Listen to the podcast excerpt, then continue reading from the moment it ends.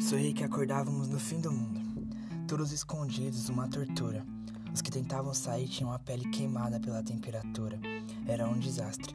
Olhávamos as crianças cheias de vida. Meu irmãozinho me entrega um desenho em seguida que dizia família. Iniciei um debate. Não zelamos pela terra como deveríamos. Meteoros caindo no oceano, negligenciamos a vida. Não existe nada verde, não tem água.